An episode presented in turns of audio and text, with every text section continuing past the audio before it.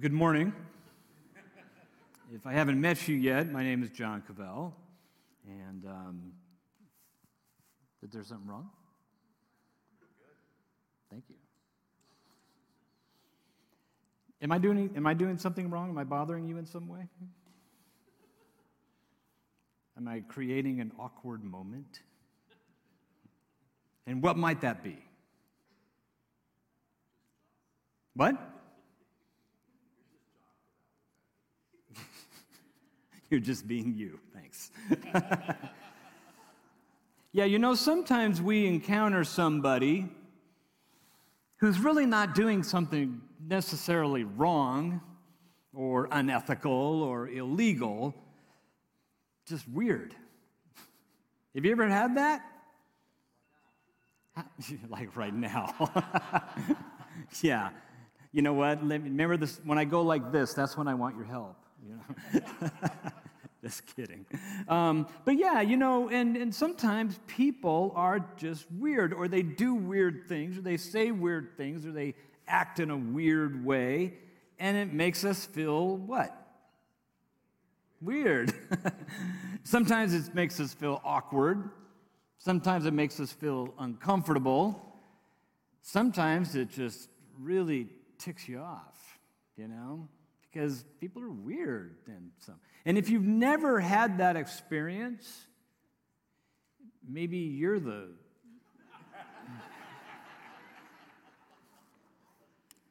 just saying. In Mark chapter 12, starting at uh, verse 28, says one of the scribes approached Jesus and he asked him a question. The scribe was uh, a religious scholar. Uh, they were experts in the Jewish law. And he approached Jesus and he said, Which command, I just, my voice just cracked. Which command? yeah, yeah, I'm still in that phase, you know, that you started around 12 and never leave. Um, he said, Which is the, of the commands is the most important of all? You may have heard this passage before. Jesus answered, This is the most important. Love the Lord your God with all your heart, with all your soul, with all your mind, and with all your strength. Now, what's interesting about the word love, and I think I've even talked about this before in this setting, it was quite a while ago, is that often when it's talking about God's love for people, especially, or our love for God, you could take out the word love and you could insert the word value. You could take out the word love and you could insert the word value. You see, in the language in which the New Testament was originally written, there really wasn't a specific word that would communicate how we tend to use the word value if I were to say, I value this or I value that they would often use the word love. And so if you took out the word love and put in the word value, especially when it describes God's love for people, I'll give you an example in John 3:16, very commonly read and heard verse. For God so loved or God so valued the world and everybody in it in this way that he gave his one and only son so that anyone who believes in him should not perish but have eternal life. God so valued the world that he did something. And when you see these statements that describe God's love, and you can take out the word love and you can put in the word value, it's often accompanied by an action. God so valued the world, the people in it, that he gave his only son. In Romans 5 8, it's a similar thing. It says, But God demonstrates his own love for us or his own value of us in that while we were yet sinners, Christ died for us. Before we even knew about it, before we ever thought about it, before it ever occurred to us that maybe we should talk to God about that or ask for forgiveness, before any of that was ever even a flicker in our minds, God had already determined our value such that he was willing to pour himself into the form of a human being and take on all the pain, the guilt, the suffering of every sin ever committed by every person who ever lived. And what's interesting is that Jesus' reply, he said, the greatest command is to love or to value the Lord God with all your heart, with all your soul, with all your mind, and all your strength. And then he says, the second is to love or value your neighbor as yourself. And then he says, and this is a very, there's a very subtle thing here. There's no other command greater than these. Now, if you are a grammar fiend like I am, you might have noticed that he said, There's no other command, singular, than these, plural. These two statements love the Lord your God with all your heart, soul, mind, and strength, and love your neighbor as yourself. Those two statements combined make up one command.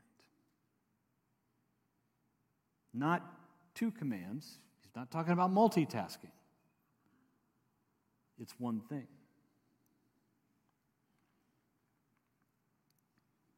And so Caleb asked me today, well, he didn't ask me today, he asked me several weeks ago, to, to speak today on the subject of mental illness, with which over the last several months I've gained some familiarity with, not through my own personal experience, though there's probably some value of looking at that.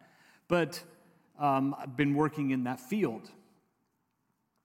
And you know, loving God is one thing, but loving people is another thing. Because really, if you've been around church long enough, and you've been kind of identified with this whole Christianity thing, there's a point where you say, Well, I love God, and I, and I love people the way God does which really isn't true. We don't. We don't really love people the way God does. We don't do anything the way God does. If we did things the way God does, He wouldn't have had to die on the cross for us. And really, when you think about it, do we really love people? I mean, I don't even like a lot of people.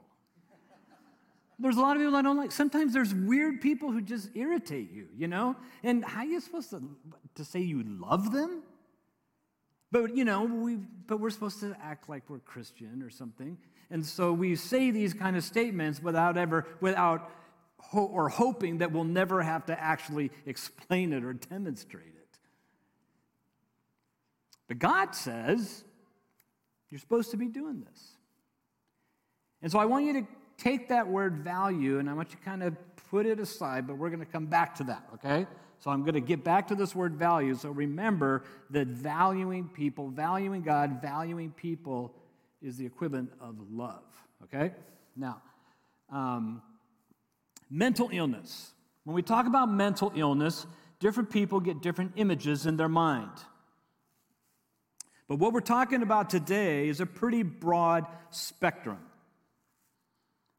Things like depression, either chronic depression or persistent depression, also known as dysthymia, um, anxiety or anxiety disorders, panic attacks, social anxieties, phobias, OCDs, PTSD, bipolar, borderline, schizophrenia. These are all different sort of branches of this whole mental illness tree. And they have different effects and different degrees of intensity. But when the subject comes up of mental illness, People often experience different things when it comes to this subject, depending on their experience, depending on their relationships. Some people feel a fear of that, that mental illness label, whether it's from themselves or maybe there's someone they know or they love or they approach somebody and suddenly there's somebody talking to them and it's clear that there's something wrong. For others, maybe the response is sadness. For others, it's shame, especially if you have a family member or someone to whom you're close that struggles with this. And you're not sure how you want that sort of leeching onto you as a member of that family. For others, it's frustration, embarrassment, And so, how do we respond? How do we reply to it? Well, sometimes we make fun of it. Sometimes we mock it because we don't really know what else to say. And maybe it's not really a personal, it's not connected to you personally, so it's easy to, to just not have to connect with it. So we maybe make fun of it. Sometimes we judge it. Sometimes we blame it on the person who is suffering. Mental illness is pretty much almost the last disease for which we still blame the victim for having, as if they chose it for themselves. A few statistics in America. I'm not sure how many people are here this morning, but you know, what I'm going to do is giving you a few numbers, and so if you need to look around, count a few heads, and figure out, you know, you could do that if you want to. But one in four adults experience some level of mental illness. So, you know, you try to just sort of subtly look down the row. And if you brought three people with you, then one of you, maybe.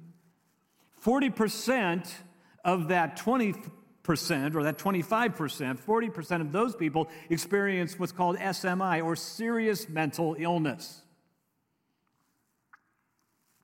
Less than half of the people that know something is wrong, that there is something going on, they could be experiencing some level of mental illness, will never actually seek out some kind of diagnosis or treatment. They know something's wrong, but they're afraid of what they might find out. And so they don't want to go get it discovered. 50% of the people with any mental illness began experiencing symptoms by the age of 14.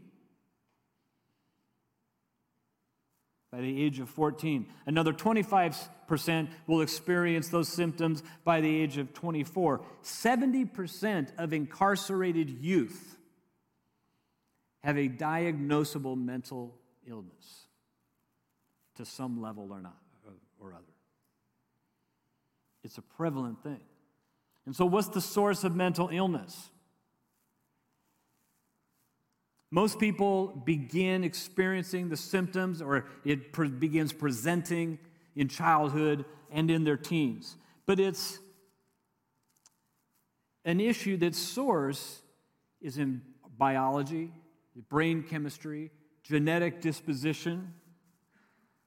It can often be the result of trauma and abuse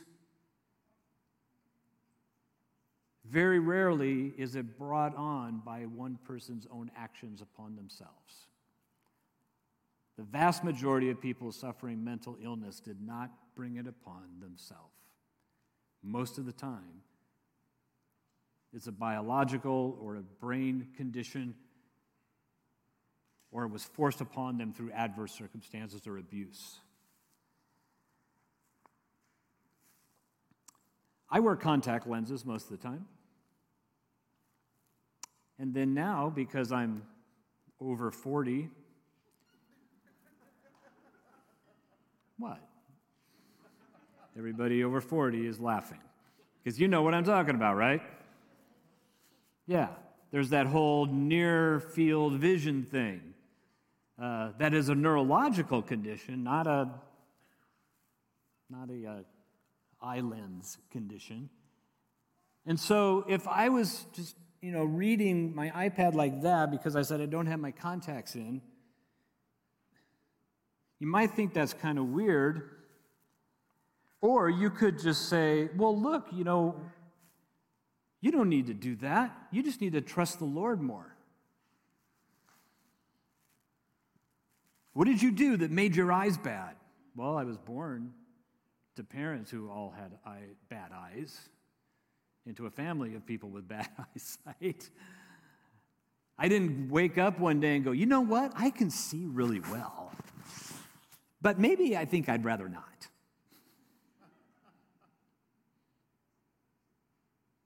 No. And we generally don't go around making fun of people who wear glasses or contacts or blame them for it themselves. or give them some hyper spiritual platitude that makes it sound like, well, if you were just faithful enough, then you could just walk away. We don't do that typically. But we often will do that when it comes to mental illness. And what's hard to understand sometimes is the reality that God allows people to be born with adverse medical conditions. That's a tough subject. Why does God allow people to be born that way? Why does God make people that are born that way? In Psalm 139, starting at verse 13, it says this For it was you who created my inward parts, talking to God. You knit me together in my mother's womb. I'll praise you because I've been remarkably or fearfully and wonderfully made. Your works are wonderful, and I know this very well. My bones were not hidden from you when I was made in secret, when I was formed in the depths of the earth. Your eyes saw me when I was formless. All my days were written in your book and planned before a single one of them began. And that is true for the person who was born in near perfect condition, and it's true for the person who was born in not a perfect condition, in an imperfect, highly imperfect. But yet, there are certain ways that God makes people that we don't like, that are distasteful, that are annoying, that are weird, awkward, difficult. This is a painting. I wouldn't buy this painting. I didn't have to, but I wouldn't buy it. I, I don't, I mean, I'm not an art expert nor an art connoisseur, and so I don't particularly even like this painting. But it's hanging in my house because my mom painted it. And if I began to make fun of this painting, what would you think of me? Say it out loud, don't just think it. what a jerk! His mom painted that. Well, and that's the thing. That's the reason I have it. My mom did paint that.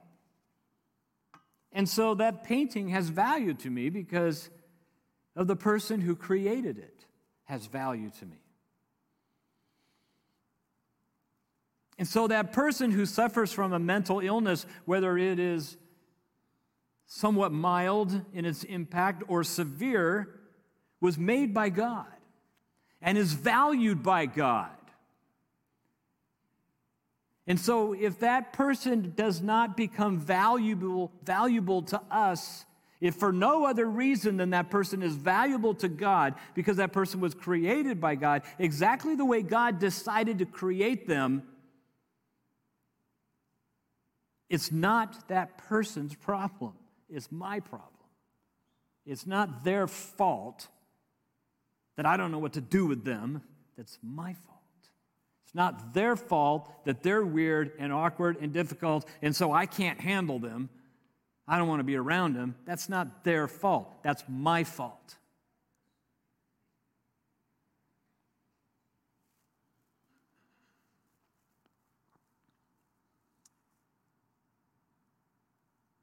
Mental illness is the type of illness that can be treated but is typically not cured. There are other illnesses like that. Diabetes is often treated, but it not necessarily cured. End stage kidney failure can be treated, dialysis, transplant, but not cured. Once you get to that end stage, you're done. You got it. And mental illness is kind of that same way. Is most often not necessarily cured, but it can be treated. And when we think of treatment for mental illness, what, we, what often comes to mind is the images that are put out by, on movies and TV, right? Maybe you've seen One Flew Over the Cuckoo's Nest. Maybe you've seen Nurse Ratched. Wow, more people have seen Cuckoo's Nest than Nurse Ratched. Whatever, okay. Older crowd, I get it, no problem, I can adjust. But that's typically what we're thinking about. You know, the classic thing where you got a bunch of people with hollow eyes just walking around, standing in line, get a pill, and then go watch TV or play ping pong or chase butterflies out in the, in the lawn. That's often what we see, but that is not realistic. That's not what's happening. Significant steps are being made in the treatment of mental illness. An example of that is in our city, in an organization called Community 43, which utilizes a pretty groundbreaking modality that has actually been around for a while. But it's a clinic and treatment center that results in creating a space for people who have mental illness to be able to reclaim and restore dignity and worth and a sense of purpose through the programs that they offer. There's over 330 facilities like that, treatment centers like this in over 30 countries, but, they're the, but it only exists in one place in Arizona.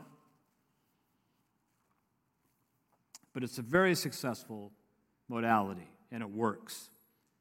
And it creates an environment in which people that are suffering from mental illness are no longer marginalized, but get to participate in meaningful work that has tangible benefits and results both in its of itself and for the people that perform it.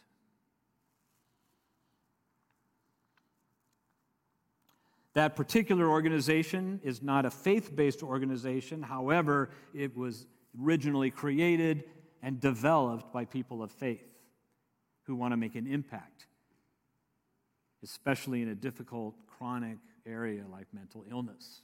And it's tough to do. But you know, the whole mental illness thing is kind of like a swimming pool.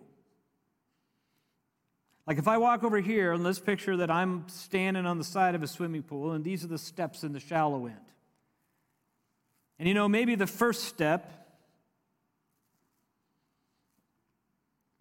is a pretty mild, maybe low level form of anxiety or depression, such that maybe your, your general practitioner, your primary care physician can uh, write you a prescription for an antidepressant or an anti-anxiety pill and it kind of stays right there and you know you're like approximately almost 70% of americans who take some kind of pill for that.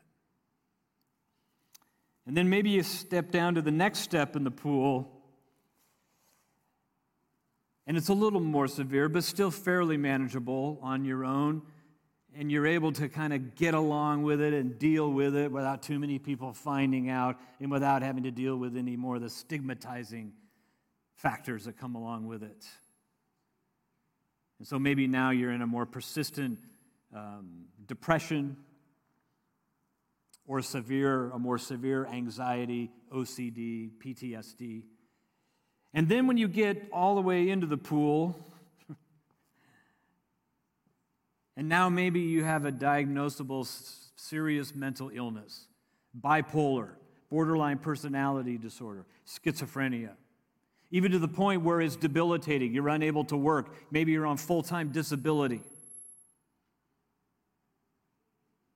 But you know, even when you're just up here, on that first step.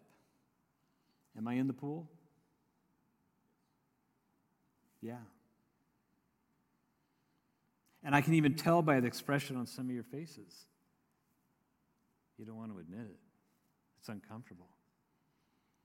Because we still don't think about it as an illness.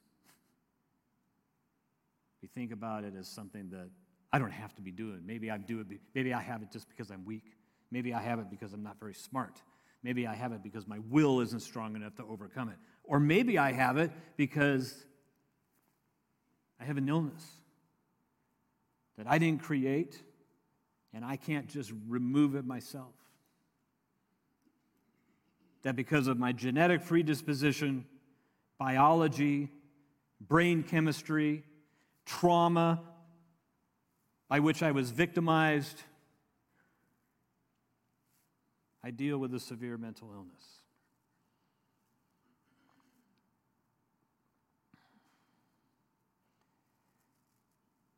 And in our town and in most major metropolitan areas,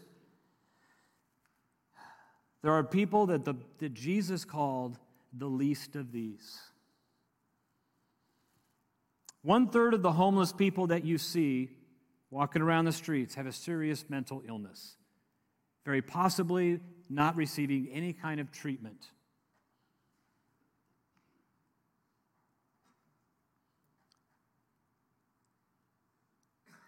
People with mental illness are nine times more likely to be incarcerated instead of hospitalized.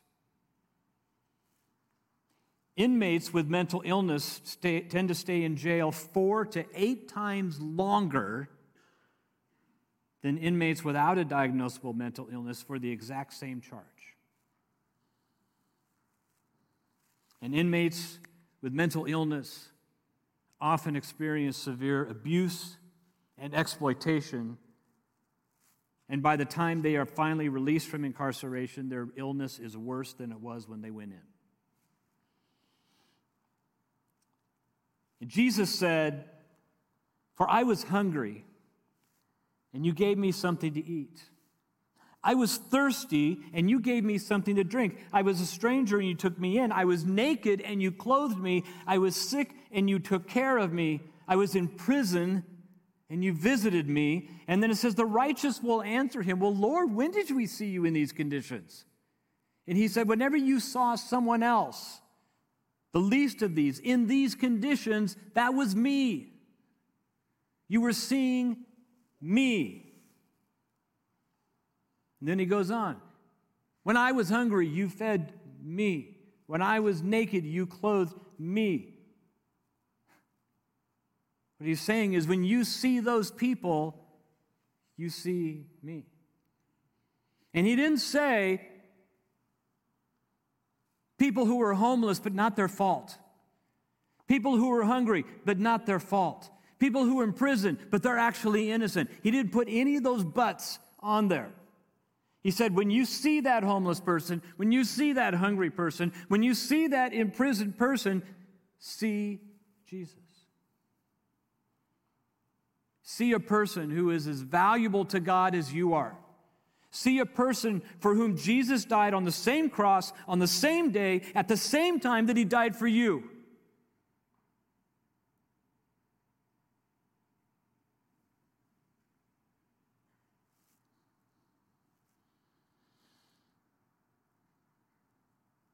So when we see them,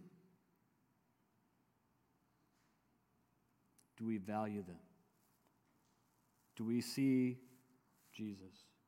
Do we see someone who is of such value to God that Jesus took on the pain, the guilt, the shame, the destructiveness of every sin ever committed by every person who's ever lived?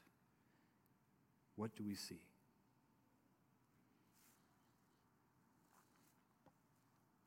So, what's my point? Well, here's the takeaway. I got a couple, like I always do. First one is this if you think you might be struggling with a mental illness, it's normal to fear having it. It's normal to be confused. It's normal to be frustrated, discouraged. That's normal. And it's normal to not want to, to want to not deal with it. But there is help. You can live with that. You'd be surprised how many people in a, in a group this size, how many people are spending every day with living with some sort of treatment for some mental illness, whether you're on the first step in the shallow end or somewhere further on. God's not blaming you for it. You're not broken. But God wants to work a miracle in your life. Doesn't mean necessarily curing that, but it could mean giving you victory giving you resources that can allow you to live without the fear and the shame and the embarrassment. Think about how you respond to someone who may be suffering with a mental illness. Do you actually respond to them as if they have an illness? Or is it like, well, they, I don't know what choices they made to put them in that position? I don't know what is it about them. Or I just don't want to have to deal with it, so I just don't think about it. How do you think about people who are suffering with a mental illness? If it's someone to whom you're related, are you afraid? Are you ashamed? Is it something we just don't want to talk about? Do you go to somebody that you know that has it? Maybe it's a friend or a family member, and it's like, well, you know, just think positively. Just trust the Lord, as opposed to get help. Where can we get you help that you need? And it's going to be multiple resources. Pray for them the same way you would pray for anybody who is suffering with some form of illness. And this is the last thing. When you see someone hungry, again, when you see somebody homeless, when you see somebody suffering with this or anything else, see Jesus. See Jesus.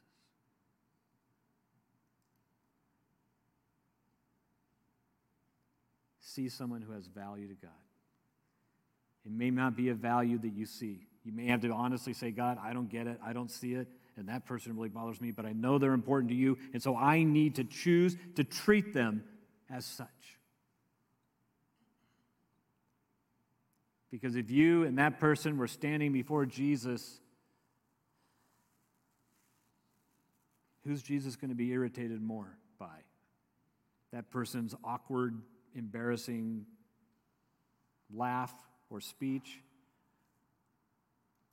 Or if I'm standing there and I made fun of that person and I didn't consider them valuable and I didn't pray for them as though they were incredibly valued to God, who's Jesus going to be ticked with?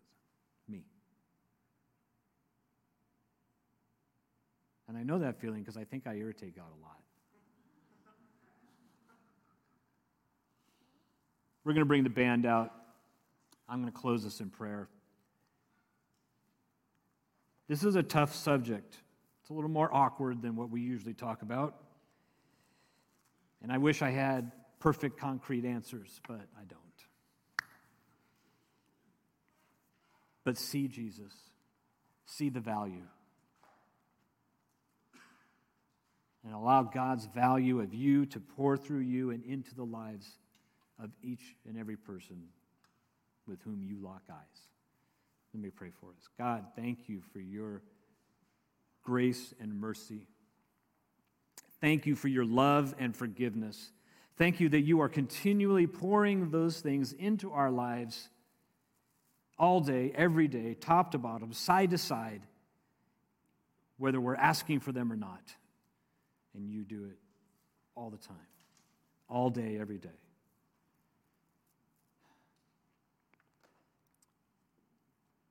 God, you made us, you knit us together. And sometimes we're not sure why you did it the way you did it. But God, I want to commit us all into your hands and accept the value that you have for each one of us and that we would become conduits of that value into the lives of others. Every person we see from the person we like the best to the person who drives us crazy.